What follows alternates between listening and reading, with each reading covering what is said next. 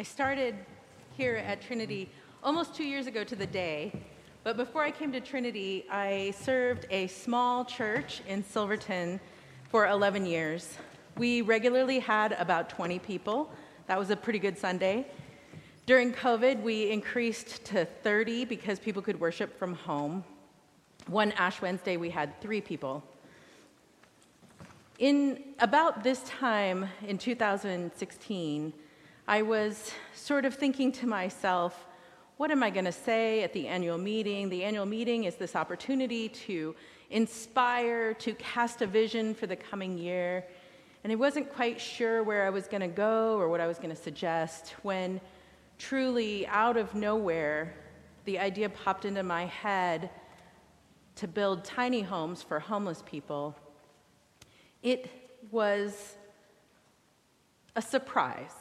It came truly out of nowhere. We had, I had been thinking about, we had a few people, we had some money, not a lot, but we had land. And we actually had land in a good spot. We were in a spot that was protected from flooding, which is a concern in Silverton.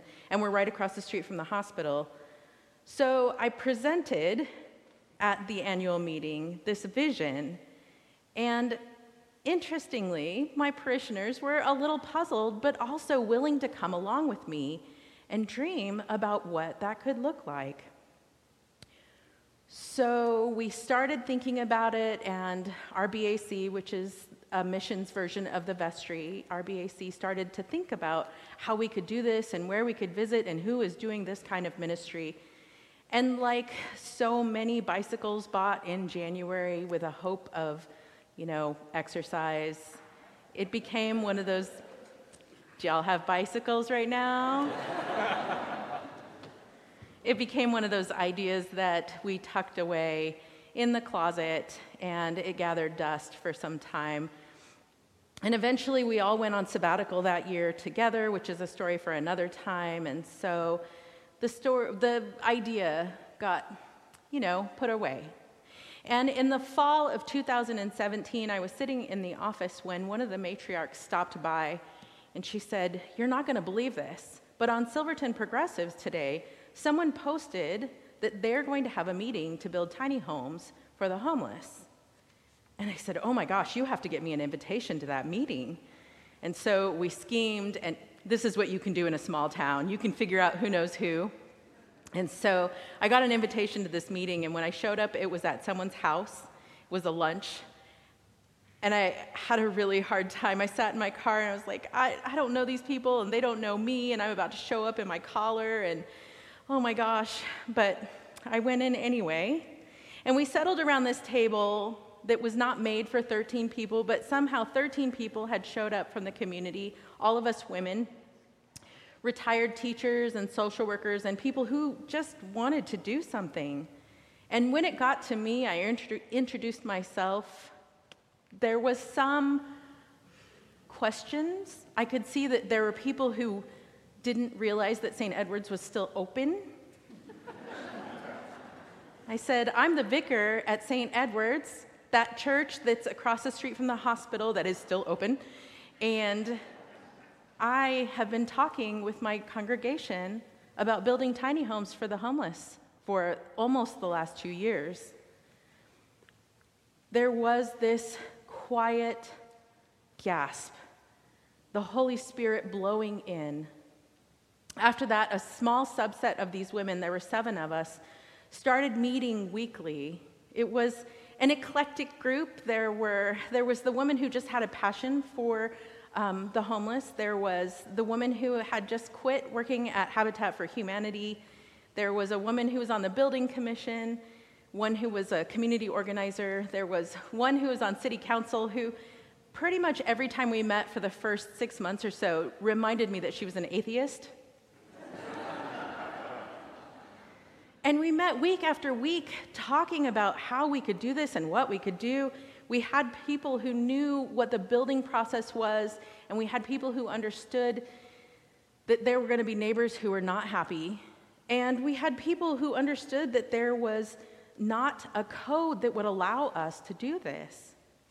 And so became this breathless synergy where each person brought their piece and we had all these conversations. And at that time, and still, Silverton hosts the annual clergy conference. And so, as things began to build and as community began to get a whiff of what we were up to, and um, Nextdoor is a, um, a platform, a, like an email service, it is the devil. Um, it's the worst thing ever. Um, I also have a Nextdoor. But um, they got a whiff of it on Nextdoor, and it started just a constant conversation of people really anxious about this possibility. So, the day that Clergy Conference started in 2018, one of our neighbors at the bottom of the hill, in a, a good spot for traffic, came out with these giant neon pink signs that said, No homeless encampment in Silverton. And they were pointed at us. So all my colleagues and the bishop drove through town and got to see this awesome sign. That same woman, that same family actually showed up at church. I've never seen somebody show up at church to troll, but she showed up at church and she's sitting angrily with her family, her two daughters and her husband. And in the middle of my sermon, I saw her lean over to her daughter and say, See, that's what I'm talking about, which I took as, you know, a credit. Like, I've done it. So the work ebbed and flowed. We had this terrible community meeting where there was so much buzz on Nextdoor that the police chief actually showed up in uniform in case something happened.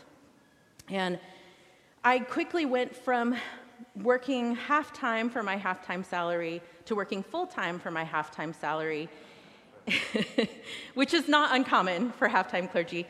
Um, but I started going to all of these meetings in Silverton and in many city council meetings. At the very beginning, there's two minutes when you can get up and say anything. So you can get up and talk about your dad, or you can talk about your property, or anything else. And so even when we weren't on the agenda, we had to go in case somebody got up and said something awful about what we were doing, so that one of us could get up and talk about the value of what we were doing. So all of these meetings, St. Edward's couldn't afford to give me a raise, but they could help me out with childcare. And so we made it work together. And after so, so many meetings, we finally changed the code um, so that we could build um, tiny homes on our property. We built four. Um, they um, were built with the help of so many in the community because as much hate as we took on Nextdoor, for every one of those people, there was two or three who came forward who would offer some kind of help. They would write us a check, or a dentist who would give dental care, or social workers who would help out with um, getting OHP and that sort of thing. So there were all these this community that arose around all of these really angry neighbors, and um, and let's see, sorry, I'm lost. Um, I'm chatting here. So we all got together and we had these signs that said Compassionate Silverton, um, and they were blue. And so before we went to the city council, we all dressed in blue, and there was a standing room only meeting, and eventually we got the code passed. And we broke ground, and Silverton, St. Edward Silverton, with our $60,000 budget, raised over $100,000 to get this, this project going. And it was amazing that even with this $100,000, there were all these organizations who were willing to do things for free. So, this program, this project that we were planning to fund, was actually built by um, other companies. Um, Westside Drywall, I will name because they, they did all of the building and almost all of the supplies. And these cottages are built better than my house, literally.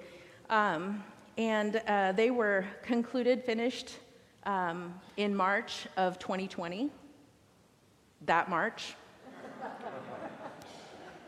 so they are working, like most of us, to um, figure out what post pandemic life is. But St. Edward's, this teeny tiny parish with 20 people and a $60,000 budget, became a community, an imperfect village of saints. The, Corinth, the church in Corinth was an imperfect group as well. We know this both from the first letter to the Corinthians and by the fact that there was a second one. Paul starts with a greeting, which serves also as a reminder to the church in Corinth, to those sanctified in Christ Jesus, called to be saints, together with those who in every place call on the name of our Lord Jesus Christ. We are called, he says, all saints together. This weekend, we remember Martin Luther King Jr., one of the saints of our time, credited with so much work on civil rights in the United States. We remember him with a national holiday by reading his speeches and studying him in school. He was brilliant, an amazing preacher, a singer, and father. But our adoration for him as a community often risks being one dimensional. He marched and went to jail for freedom and equality. He pushed for change nonviolently. He led the Montgomery bus boycott and marched for integrated schools. We talk about it less, but he was an advocate for the poor and opposed the Vietnam War. He was amazing and did amazing things. In February, I went to the Civil Rights Museum where I remembered what history doesn't do a great job of reminding us. Martin Luther King Jr. did what he did in community. What he did was so remarkable because he was able to inspire, encourage, and challenge people to do more, do better, dream bigger. It's easy to dismiss a one dimensional character as amazing as Martin Luther King Jr. I will never be that amazing. I couldn't be. So I might as well not try. So, the thing is, is that you are that amazing. You are one in a, well, billions, right? So, I need you to say to yourself, silently or aloud, I am amazing. You are, I promise. But what if, like Dr. King and his contemporaries, you and I together could actually do some good in this world? What if by ourselves we are pretty amazing, but together we are saints? Paul says that we are not lacking in any spiritual gift. He is talking to you, but the plural one. That is, we together are not lacking in any spiritual gift. And didn't we learn that lesson in Silverton? So, if tiny little St. Edward's in Silverton, Oregon can change the law, imagine what we together can do. Last fall, I had you all introduce yourselves to each other. Once more, take an introverted deep breath and introduce yourself to someone around you.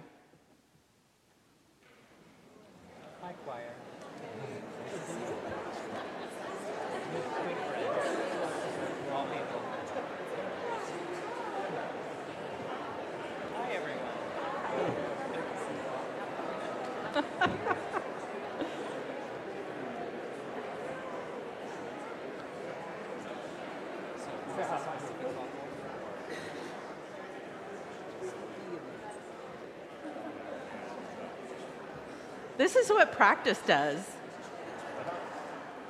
You all had practice, and now you are pros. These are the people who will join you as saints of Jesus. Martin Luther King Jr. said, Injustice anywhere is a threat to justice everywhere. We are caught in an inescapable network of mutuality, tied in a single garment of destiny. Whatever affects one directly affects all indirectly. This weekend, when we remember the Reverend Dr. Martin Luther King Jr., I invite you to see the full genius of his ministry, of not his singular sainthood, but his collective one. Siblings in Christ, who are the saints in this room? Everyone say me. Not me, you. Siblings in Christ, who are the saints in this room? Everyone say us. us. Amen.